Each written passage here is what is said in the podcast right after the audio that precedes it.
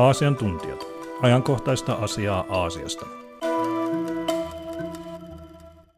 Tervetuloa Turun yliopiston Itä-Aasian tutkimus- ja koulutuskeskuksen podcast-sarjaan Aasian tuntijat. Tässä jaksossa tarkastelemme Suomen ja Etelä-Korean kaupallisia suhteita. Jakso on tuotettu Otto A. Malmin lahjoitusrahaston tuella ja se liittyy vuonna kaksituhattakaksikymmentäkolme Helsingissä järjestettyyn Suomi-Korea-symposiumiin, jonka teemana olivat Suomen ja Etelä-Korean viisikymmenvuotiset diplomaattisuhteet. Minä olen Ari-Joonas Pitkänen, Turun yliopiston Itä-Aasian tutkimus- ja koulutuskeskuksen väitöskirjatutkija. Vieraana tässä jaksossa meillä on Turun yliopiston talousmaantieteen erikoistutkija ja markkinoinnin ja kansainvälisen liiketoiminnan laitoksen dosentti Erja Kettunen-Matilainen.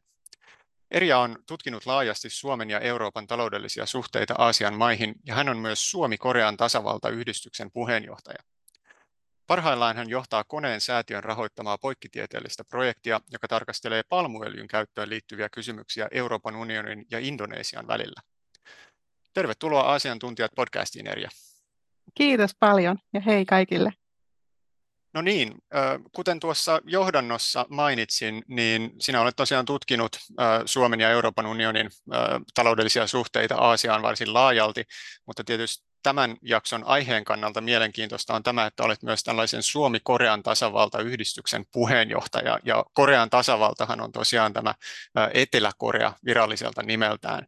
Niin ajattelen, että jos lähdetään liikkeelle ennen kuin mennään ihan tähän tuota Suomen ja Euroopan unionin varsinaisiin taloudellisiin kaupallisiin suhteisiin Etelä-Korean kanssa, niin, niin jos vähän lähdettäisiin liikkeelle tästä yhdistyksestä, että, että minkälaisesta yhdistyksestä on oikeastaan kyse ja millaista toimintaa se harjoittaa? Kyseessä on siis ystävyysyhdistys. Erikseen on olemassa sitten kauppayhdistys myös, mutta tämä on, tämä on ystävyysyhdistys ja sen tarkoituksena on ylläpitää näiden maiden välisiä ja maiden kansalaisten välisiä hyviä ja ystävällisiä suhteita. Ja pyritään edistämään tätä ystävyystoimintaa ja kulttuurivaihtoa ja sitten erilaisia kulttuuri- ja talouselämän asioita ja sitten tuntemusta näiden maiden yhteiskunnista ja kulttuureista ja valtiosta ja taloudesta.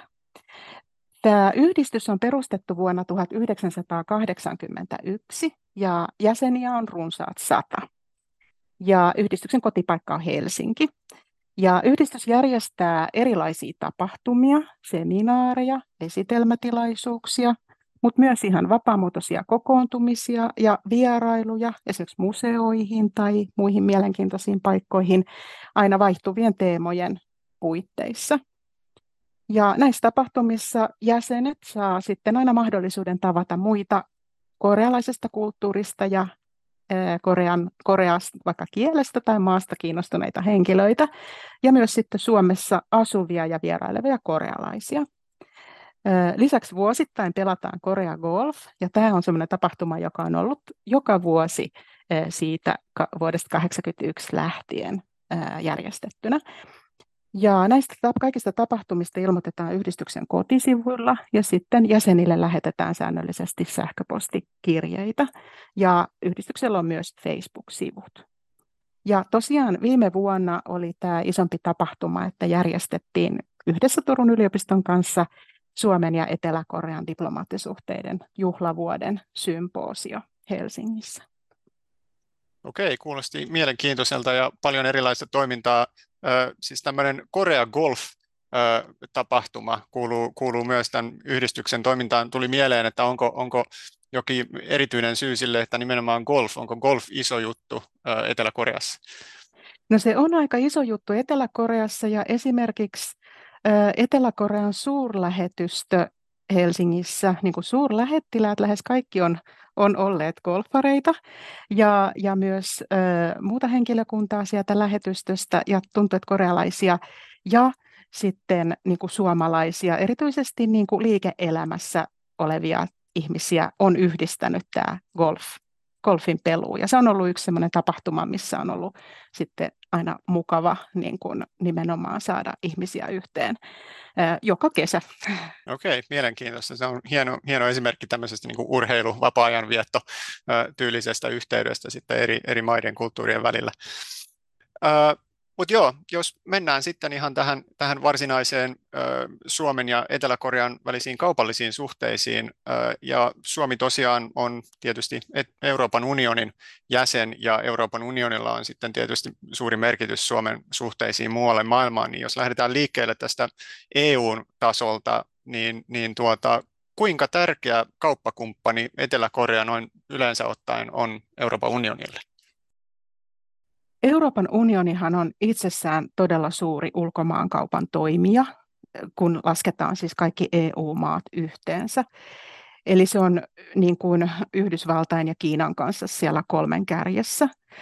Niin siinä mielessä tietysti Etelä-Korean suhteellinen osuus tästä E U-alueen kokonaisulkomaankaupasta on melkein, melko pieni kuitenkin. Eli se on noin prosentin luokkaa.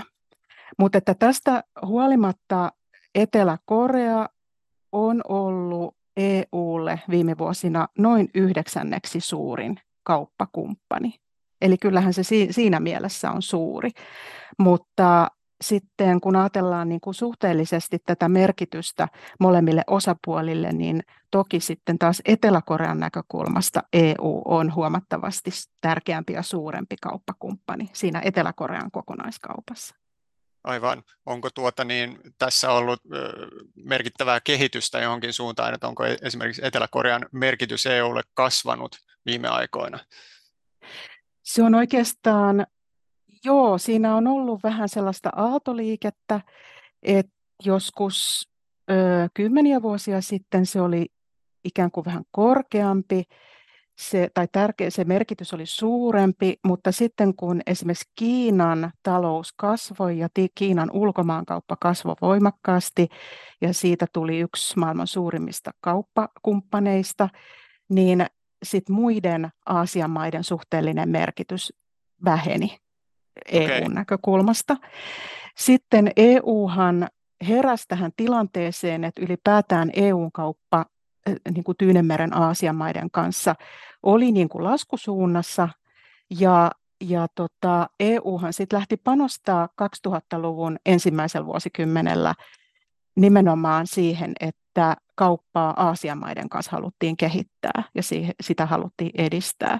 Ja, ja siinä on ollut kyllä sitten vaikutuksia ja tätä on sitten tehty muun muassa vapaakauppasopimusten puitteissa tätä kaupan edistämistä, ja tästä varmaan keskustellaan sitten kohta. Aivan, aivan, joo. No se, on, se onkin tässä oikeastaan seuraavana aiheena, aiheena tuota, niin, niin, tämä vapaakauppasopimus, mutta tuossa, tuossa tosiaan tuli, tuli mielenkiintoinen pointti esille, että tosiaan tämä Kiinan merkitys maailmankaupassa on, on ollut niin suuri tai muodostunut niin suureksi, että se on sitten vähän niin kuin vienyt, vienyt sitä tuota noin niin alaa muilta Aasian mailta ilmeisesti ihan yleisesti, että ei pelkästään Korean, Korean osalta, mutta ylipäänsä Kiinasta on tullut niin merkittävä peluri Aasiassa.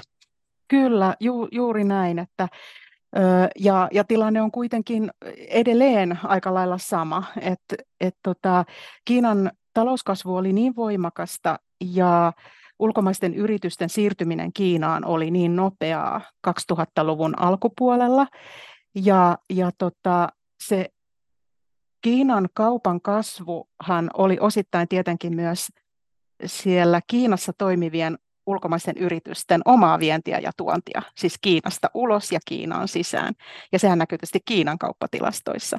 Eli, eli se, että, että Kiina liittyy niin tiiviisti näihin kansainvälisiin niin kuin investointi- ja kauppaketjuihin, niin, niin näkyy sitten koko sen Aasian alueen niin kuin tavallaan eri maiden suhteellisessa merkityksessä just. Eli, eli kävi todella näin, että, että tota, sellaiset aiemmin perinteisesti tärkeät kauppakumppanit, kuten vaikka Japani, niin sen suhteellinen merkitys väheni.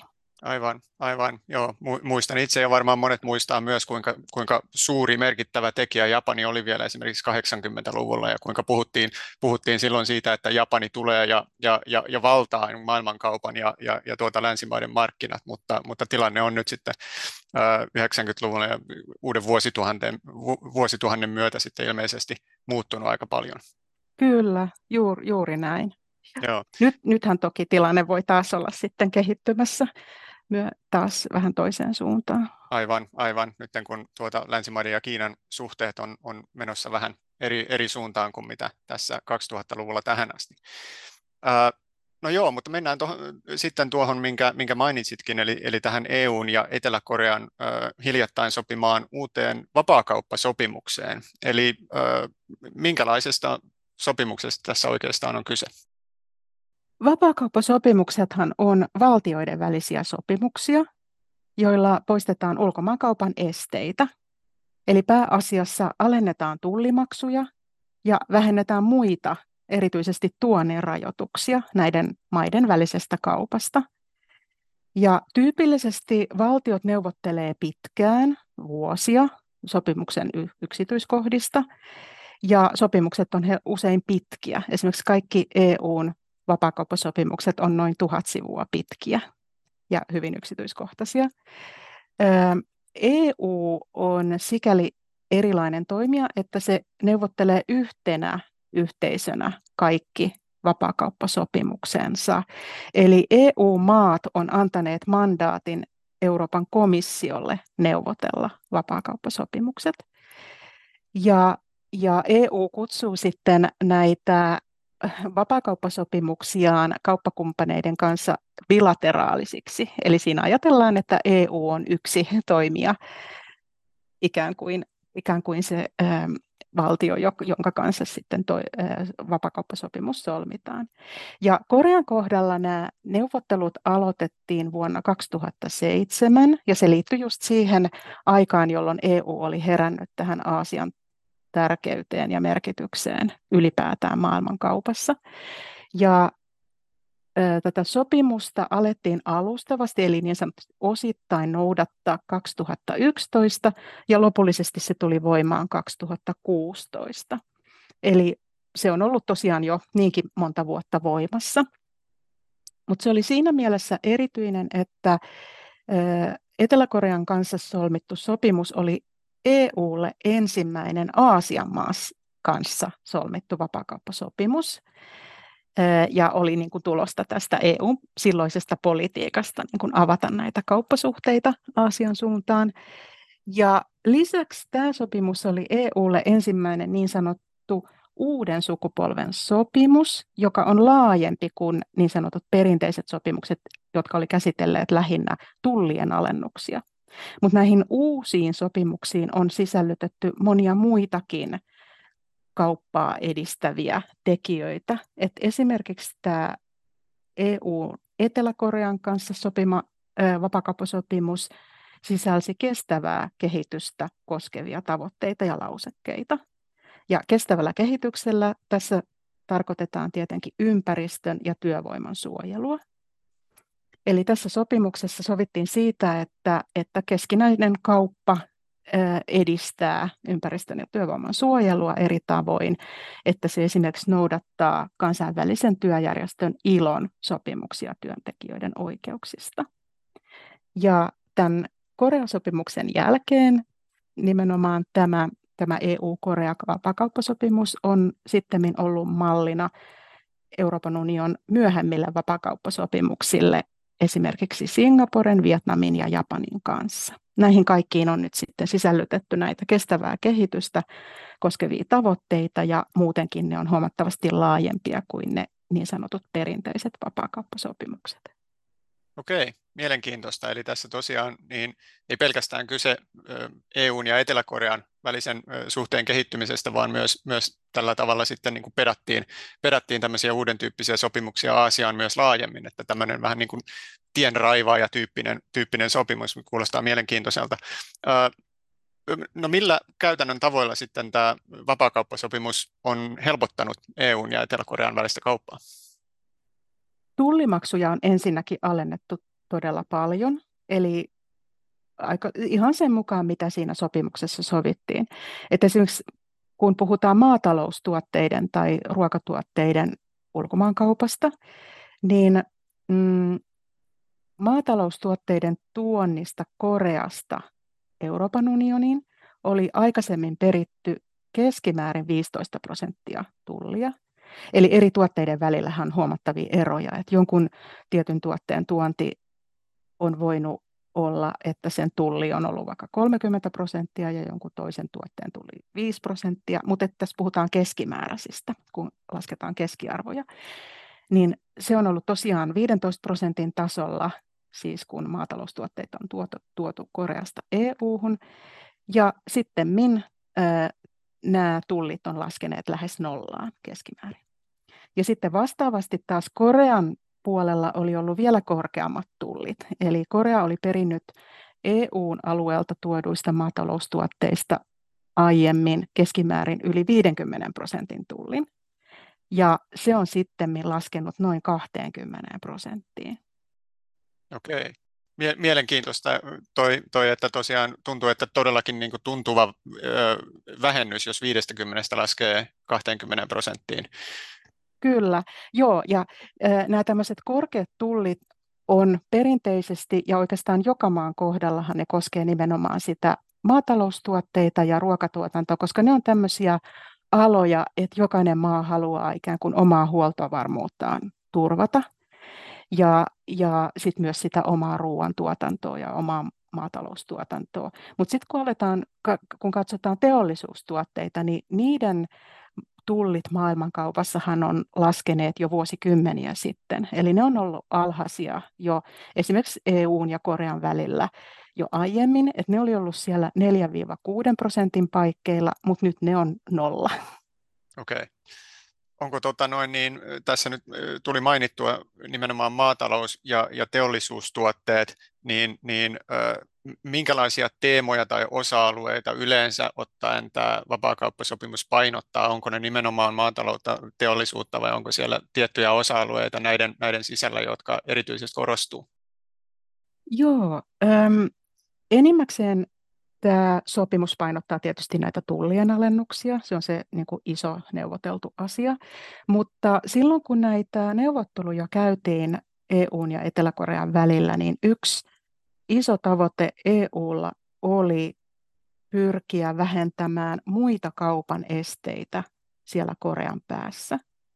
Nämä on niitä, mitä englanniksi sanotaan non-tariff barriers, N T B, ja tällaisia muita kaupan esteitä on esimerkiksi vaikka tuotestandardit, jotka on ollut niin kuin Koreassa hyvin niin kuin hankalia ulkomaisille vientiyrityksille.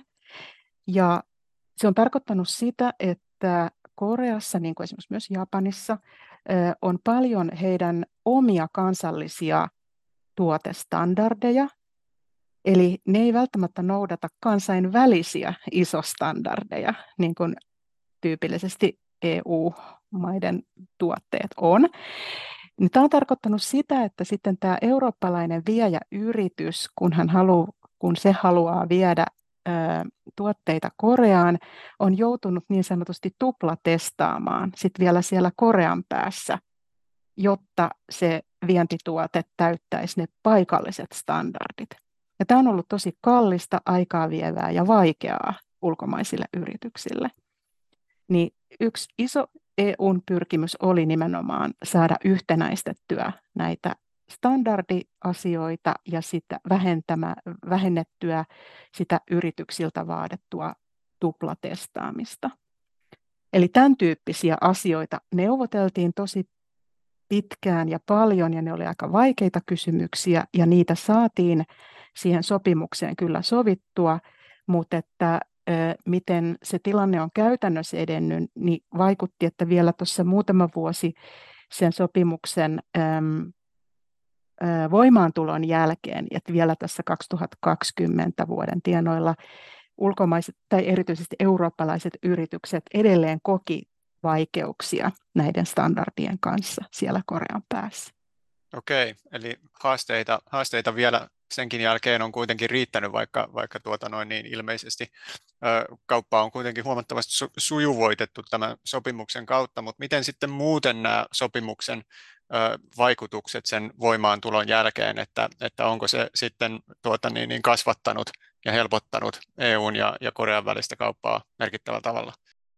On ilman muuta, että ihan se jo, että ne tullit on alentunut niin paljon, niin sillä on ollut iso merkitys. Eli siis kaupan käynti ja siis ihan se kaupan arvo on kasvanut huomattavasti.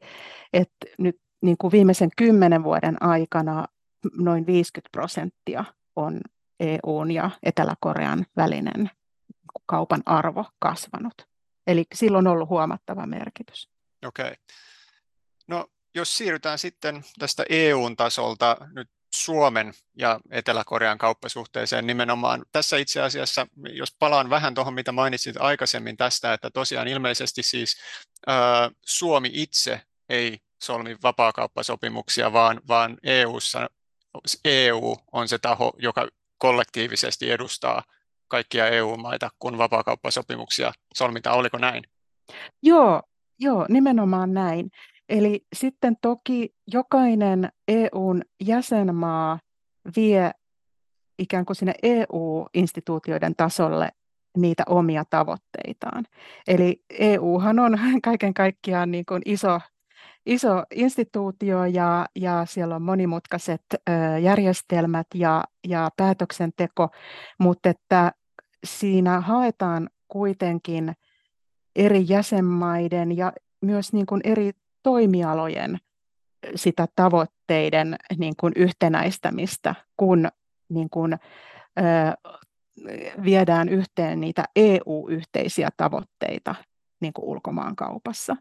Eli, eli tota, mutta että se on juuri näin, että jäsenmaat on antaneet mandaatin E U-komissiolle sitten lopulta neuvotella ne ne vapaakauppasopimukset, mutta siellä on valtava organisaatio sitten taustalla niin kuin virkamieskuntaa ja, ja, ja muuta niin kuin selvittämässä ja keräämässä tietoa ja, ja neuvottelemassa niin kuin monella eri tasolla näistä asioista. Aivan, aivan. Tämä on tärkeä, tärkeä asia huomioida tässä, että kun mietitään, mikä on, mikä on Suomen vastuulla ja mikä on E U:n vastuulla ja, ja, ja miten, miten nämä, tämä dynamiikka toimii Euroopan unionin ja, ja jäsenmaiden välillä, niin on mielenkiintoista nimenomaan tämä, että tässä suhteessa ainakin niin E U:lla vaikuttaa olevan aika, aika vahva mandaatti edustaa koko, koko unionia, kun se, siitä usein tunnutaan vähän taittavan peistä, että, että tuota niin, niin, mikä on jäsenmaiden omassa päätäntävallassa ja mikä, mikä unionilla. Että tässä ulkomaankaupassa ainakin niin, niin, tuota noin, niin ilmeisesti ollaan saatu yhteisiä linjoja sitten ihan, ihan hyvin sorvattua. Kyllä. Tuota, no, miten sitten tuota, Suomen ja Etelä-Korean suhteet, jos, jos ihan mietitään, että yleisellä tasolla, millaiset suhteet Suomella ja Etelä-Korealla on? Mailla on siis erinomaiset kahdenväliset suhteet, ja todellakin viime vuonna vietettiin diplomaattisuhteiden solmimisen viisikymmentävuotisjuhlavuotta. Se, mitä aina kerrotaan, on, että Suomen maakuva Koreassa, Etelä-Koreassa on todella positiivinen, ja tämä liittyy siihen, että ylipäätään kaikkien Pohjoismaiden maakuva on todella positiivinen tällä hetkellä Etelä-Koreassa. Samahan koskee vähän Japania. Joo. Eli, eli Pohjoismaat, Nordics, on vähän sellainen niin kuin, ö, muotikin, ja, ja tavallaan se elämäntapa ja se mielikuva, niin kuin tästä pohjoismaisesta elämäntavasta ja yhteiskunnista ja näin poispäin, niin se on semmoinen vähän niin kuin ihailtu asia Etelä-Koreassa tällä hetkellä. Ja, ja tä, tätä, tätä kerrotaan niin kuin esimerkiksi Suomen suurlähetystöstä Soulista aina, että, että näin on ja, ja, ja että Suomella on niin kuin sinänsä mahtava tilaisuus sitten tarttua tähän, tähän tilanteeseen, että se, se maakuva on niin positiivinen ja on paljon mielenkiintoa. Okei, kiinnostavaa. Tämä on tosiaan, tämä kuulostaa hyvin samalta, mitä itse olen oman tutkimuksen ja, ja tuota, huomion kohteiden pohjalta havainnoin myös esimerkiksi Kiinan ja, ja Taiwanin osalta tosiaan, että Suomella on varsin positiivinen maakuva ilmeisesti ihan koko Itä-Aasiassa, mikä just liittyy tähän niin kuin pohjoismaiseen elämäntyyliin ja, ja, ja näihin ja muotiin, ja designiin ja, ja kaikkeen tällaiseen, että, että vaikuttaa tosiaan sitten siltä, että se on, se on ihan niin kuin kokonaisvaltaisesti Itä-Aasiassa näin. Mutta entä sitten kauppasuhteiden tasolla? Millaiset on Suomen ja Etelä-Korean väliset kauppasuhteet? Kauppasuhteet on hyvät. Kauppa on kasvanut tasaisesti. Esimerkiksi viimeisten kahdenkymmenen vuoden ajan Suomen vienti Koreaan on lähes kolminkertaistunut. Tuonti on kaksinkertaistunut. Ja Suomen näkökulmasta Etelä-Korea on kolmanneksi suurin aasialainen kauppakumppani. Eli, eli kauppasuhteet on niin kuin hyvällä mallilla ja, ja e, positiivisesti kehittyneet. Okei, eli kokonaisvaltaisesti vaikuttaa siltä, että Suomella ja Etelä-Korealla varsin mutkattomat suhteet. Jos Etelä-Korea on kolmanneksi suurin kauppakumppani Aasiassa, niin onko, onko sitten siinä edellä Kiina ja Japani? Kyllä. Aivan, joo. aivan. Öö, no, jos mietitään sitten tätä, että millä tuotteilla tai palveluilla sitä kauppaa käydään, niin, niin mitä, millaisia asioita Suomi vie Etelä-Koreaan ja millaisia asioita Suomi tuo? Joo, Suomesta viedään perinteisesti ja edelleenkin tyypillisesti teollisuuden koneita ja laitteita. Eli se on niin sanottu business to business kauppaa. Öö, suomalaiset yritykset vie Suomesta Koreaan sähkökoneita, laitteita, sähkölaitteita, muita teollisuuden koneita ja mekaanisia laitteita, sellua ja erilaisia puutuotteita. Myös nyt ihan viime vuosina nikkelin vienti on kasvanut nopeasti ja sitähän käytetään Korean akkuteollisuudessa raaka-aineena. Sitten toinen, mikä jo tuossa tulikin esiin, on, on ruokatuotteiden vienti. Se on perinteisesti todella pientä vielä, mutta se kasvu on ollut nopeata. Ja Suomihan on panostanut ruokatuotteiden vientiin nimenomaan Aasiaan nyt tässä viime vuosina. Sitten taas mitä Suomeen tuodaan Koreasta, on pitkälti samoja, samoja teollisuuden sähkökoneita ja laitteita, muita koneita, mutta sitten tietenkin ajoneuvoja, eli korealaisia autoja tuodaan Suomeen ja lisäksi esimerkiksi farmasiateollisuuden tuotteita. Okei, tuosta tulikin mieleen, että olisin kysynyt, että varmaan ne autot, autot on iso juttu, mitä Koreasta tuodaan, että itsekin sen, sen nyt huomaa ihan, ihan tuota kaupunkikuvassa, että korealaisia automerkkejä, ne alkoi joskus ilmeisesti kaksituhattaluvulla lisääntymään, että muistan, että niitä ei, niitä ei silloin vielä omassa nuoruudessa yhdeksänkymmentäluvulla hirveästi korealaisia autoja näkynyt Suomessa, mutta nyt on sitten tuota noin, niin tässä tällä vuosituhannella alkanut näkymään Kiaa ja Hyundaita ja tämmöisiä merkkejä. Kyllä, joo.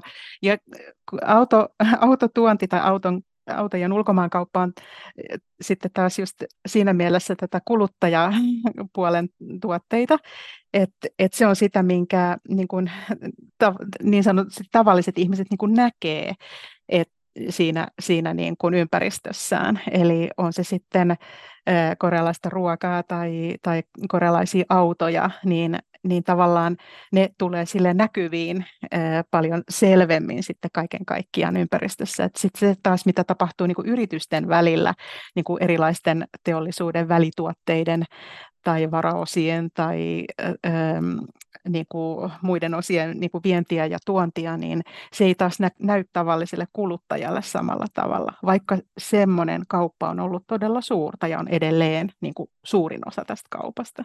Aivan mielenkiintoinen ja, ja hyvä tuoda esiin nimenomaan tämä, että, että no tietysti tässä tapauksessa niin on, on asioita, mitkä näkyy meille tavallisille ihmisille, mutta sitten vaikkei niitä olisikaan, niin silti saattaisi olla niin, että kauppasuhteet on hyvinkin merkittävällä tolalla sitten semmoisissa asioissa, mitkä ei näy.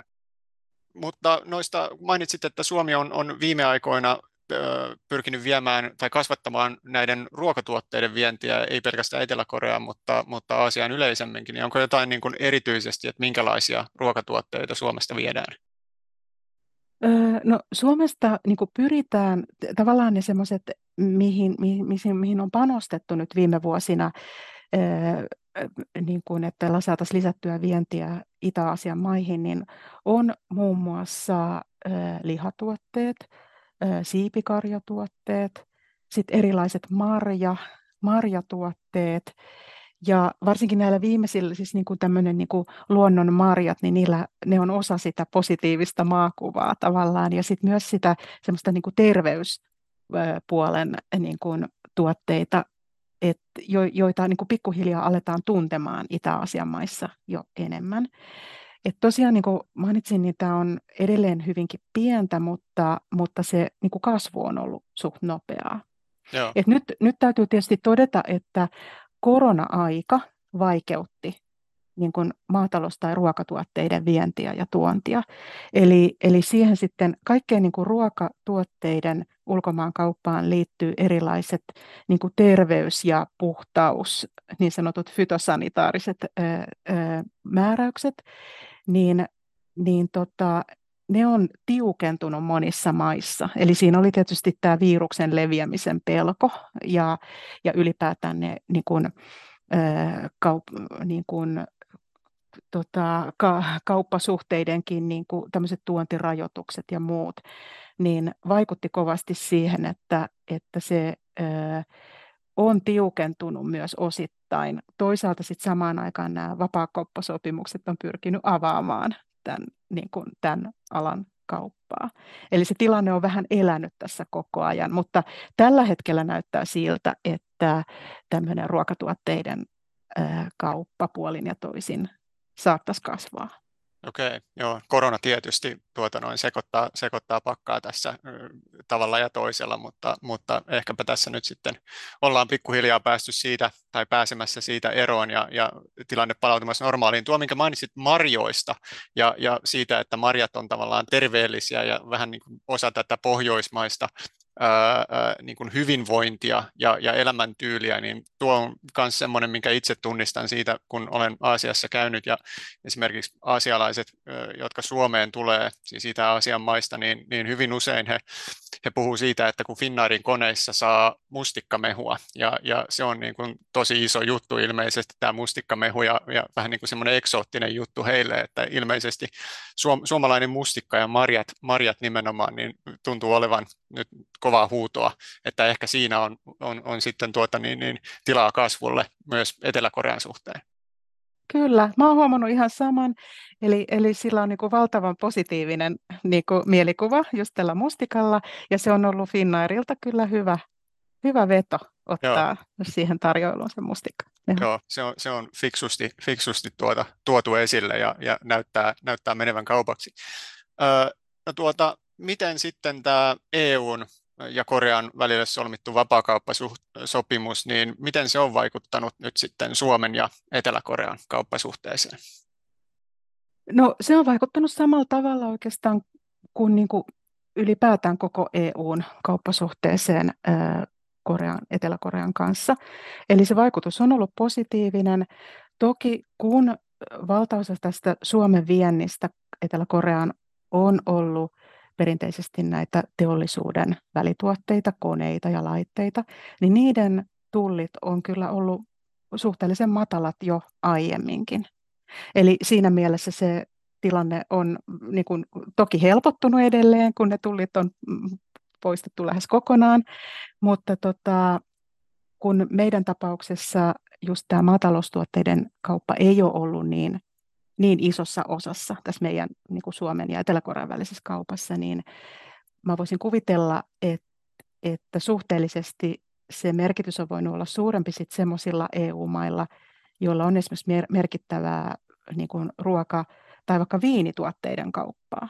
Siis äh, esimerkiksi eurooppalaiset viinit tai eurooppalaiset juustot tai vastaavat tuotteet, niillähän on kysyntää Etelä-Koreassa ja niiden kauppa on varmaan helpottunut huomattavasti.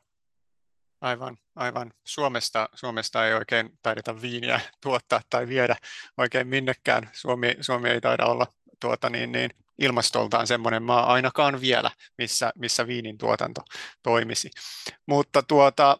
Öö, Jos sitten tavallaan siirrytään tähän, että kun, kun tuossa mainittiinkin aikaisemmin tämä Kiina, että miten Kiina on, on tuota niin, niin tullut tai tuli tässä kaksituhattaluvulla merkittäväksi tekijäksi länsimaiden ja, ja Aasian välisessä kaupassa ja, ja vallannut aika paljonkin alaa sitten näiltä muilta, muilta Aasian mailta, niin viime aikoina, nyt ihan viime vuosina on sitten kuitenkin alettu puhumaan aika paljon länsimaiden ja E U:n ää, ja, ja Kiinan välisissä suhteissa siitä, että, että ää, tässä Kiina-kaupassa on muodostunut aika paljon riskejä nimenomaan sitä kautta, että ollaan, ollaan tultu aika riippuvaisiksi Kiinasta monilla, monilla aloilla. Ja nyt sitten kun maailmanpolitiikassa niin, niin puhaltaa uudet tuulet ja, ja tuota, idän ja lännen väliset suhteet on, näyttää menevän uuteen uskoon, niin on paljon puhuttu siitä, että nyt sitten pitäisi niin E U:n kuin länsimaiden yleisesti kuin sitten Suomenkin niin vähentää näitä Kiinaan liittyviä ö, taloudellisia riskejä. Ö, niin onko tällä mahdollisesti vaikutusta sitten, tai onko ollut niin kuin tähän mennessä tai mahdollisesti tulevaisuudessa vaikutusta Etelä-Korean merkitykseen Suomen ja E U:n esimerkiksi investointien kohteena?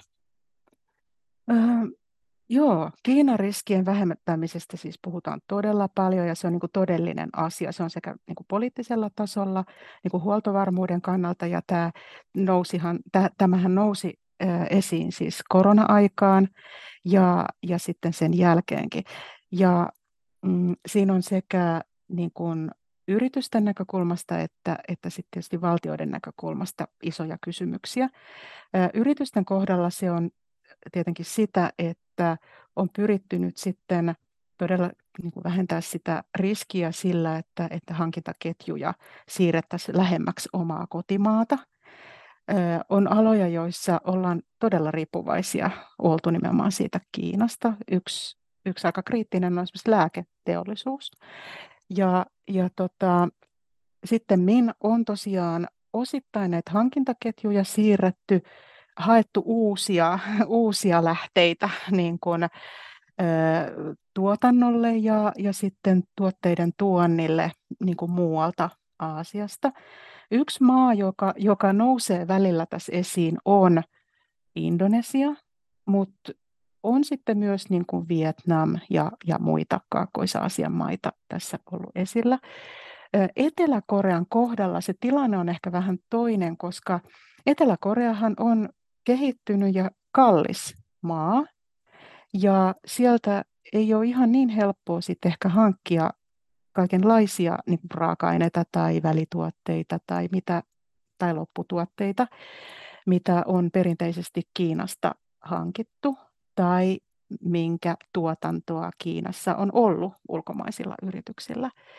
Eli, ja toinen, toinen ö, asia, mikä tähän vaikuttaa, on, että Etelä-Koreahan ei ole helppo maa ulkomaisille yrityksille. Sinne ei ole helppo investoida ja siellä ei ole kovin helppo toimia. Että toki E U:han on niin kuin E U-alueen yritykset on sinänsä aika suuria eh, sijoittajia, suuria investoijia Etelä-Koreassa, mutta se, se tilanne, että jos halutaan ikään kuin Kiinasta siirtää jotain toimintaa tai tuotantoa tai niitä hankintaketjuja jonnekin, niin Etelä-Korea ei välttämättä ole ihan ensimmäinen vaihtoehto siinä. Okei. Tämä on mielenkiintoista, kun mainitsit tästä, että Etelä-Korea on aika, aika vaikea ö, paikka ö, eurooppalaisille yrityksille toimia. Kuitenkin tässä on tuota, niin, niin, saatu tehtyä tämä vapaa, vapaakauppasopimus, joka on, joka on niin kuin helpottanut tätä kaupankäyntiä merkittävällä tavalla, mutta sitten ilmeisesti kuitenkin niin, niin Etelä-Koreassa on, on jotain, mikä, mikä tekee toiminnasta ö, hankalaa, niin onko, onko siellä jotain tiettyjä syitä, että miksi ö, se toimintaympäristö on hankalaa, onko jotain yrityskulttuuriin tai muuhun tämmöiseen liittyvää, vai mikä siinä on taustalla? Joo, Etelä-Koreassa, siis tämä on se, mitä ulkomaiset yritykset tai vaikka eurooppalaiset yritykset, siellä Etelä-Koreassa toimivat yritykset kertoo, on, on että Etelä-Koreassa on voimakkaasti sellainen perinteinen paikallinen yrityskulttuuri, ja se koko talouselämä on, on sellainen, että niihin verkostoihin, ne on, se on voimakkaasti verkostoitunut paikallisesti, niin niihin on ulkomaalaisten yritysten aika vaikea päästä. Eli niin kuin ihan ensimmäisenä täytyy löytää paikallinen kumppani, yhteistyökumppani, ja niin kuin sitä kautta sitten pyrkiä pääsemään niihin paikallisiin korealaisiin niin kuin yritysverkostoihin. Et siinä mielessä Koreaan on ollut vaikea mennä verrattuna, mitä oli esimerkiksi Kiinaan vielä viisitoista vuotta sitten, kun oli Kiinalla niin sanotut avoimen oven politiikat, ja Kiina suorastaan houkutteli ulkomaisia yrityksiä ja ulkomaisia investointeja, ja tavallaan se Kiinaan sijoittuminen oli melko helppoa. Siellä toimiminen ei välttämättä ollut hirveän helppoa sitten loppukädessä, mutta, mutta tota, Korean kohdalla tosiaan se, mikä nousee esiin niin kuin yritysten kertomana, on nämä paikalliset ää, yritysverkostot. Okei, eli, eli kuitenkin vaikka vapaakauppasopimus on solmittu ja helpottanut kauppaa monella tavalla, niin sitten muilla, muilla osa-alueilla kuitenkin haasteita riittää siinä, kun sitä kauppaa ja yhteistyötä pyritään kehittämään. No, miltä sitten, jos mietitään nyt niin kuin kaiken tämän puhutun pohjalta, niin, niin näyttää Euroopan unionin tai Suomen ja Etelä-Korean kauppasuhteen tulevaisuus? Onko, onko jotain tiettyä näköpiirissä tai odotettavissa nyt lähitulevaisuudessa? Kyllä se näyttää positiiviselta. Eli mil, mi, mitä nyt, nyt nähdystä niin kuin voisi päätellä, niin todennäköisesti just kuluttajatuotteiden kauppa tulee edelleen kasvamaan. Eli voisi olla näköpiirissä, että myöskin Suomesta vienti ää, voisi painottua pikkuhiljaa enemmän kuluttajatuotteisiin. Ää, ja todennäköisesti siellä edelleen pysyy voimakkaasti nämä teollisuustuotteiden niin kuin vienti. Mutta tämä ruoka, ruokavienti on yksi, mikä saattaisi kasvaa. Ja sitten taas toisinpäin, että mitä Koreasta tuodaan E U-alueelle ja, ja myös Suomeen, niin vaikuttaa, että, että se just tämä ajoneuvojen tuonti on edelleen niin kuin korkealla tasolla, ei ole näköpiirissä, että se olisi jotenkin laskemassa. Ja sitten se, ne kaikki perinteiset niin kuin teollisuusyritysten keskinäiset kauppasuhteet E U-maiden ja Korean välillä todennäköisesti tulee jatkumaan, eli, eli nimenomaan se teollisuustuotteiden business-to-business-kauppa. Okei, eli... eli... kokonaisuutena, jos, jos vedetään yhteen, että, että miltä näyttää Suomen ja Etelä-Korean välinen kaupallinen suhde ja, ja miten se on tähän asti toiminut, niin, niin tuntuu, että varsin positiivista on ollut kanssakäyminen tähän asti, ja myös tuntuu, että tulevaisuuden näkymät, niin, niin sielläkin näyttää aika valoisilta, että, että ainakaan mitään suurempia kupruja ei tunnu olleen, eikä, eikä myöskään vaikuta siltä, että olisi nyt ihan heti myöskään edessä. Kyllä, juuri näin. Okei, no se on, kuulostaa hyvältä ja positiiviselta, ja, ja siihen on, onkin sitten hyvä päättää meidän, meidän tämänkertainen Asiantuntijat podcast-jakso. Kiitos oikein paljon, Erja Kettunen-Matilainen, että pääsit meille vieraaksi. Kiitos paljon. Kuuntelit Asiantuntijat podcastia, jonka tuottaa Turun yliopiston Itä-Aasian tutkimus- ja koulutuskeskus. Kiitos ja kuulemiin ensi kertaan.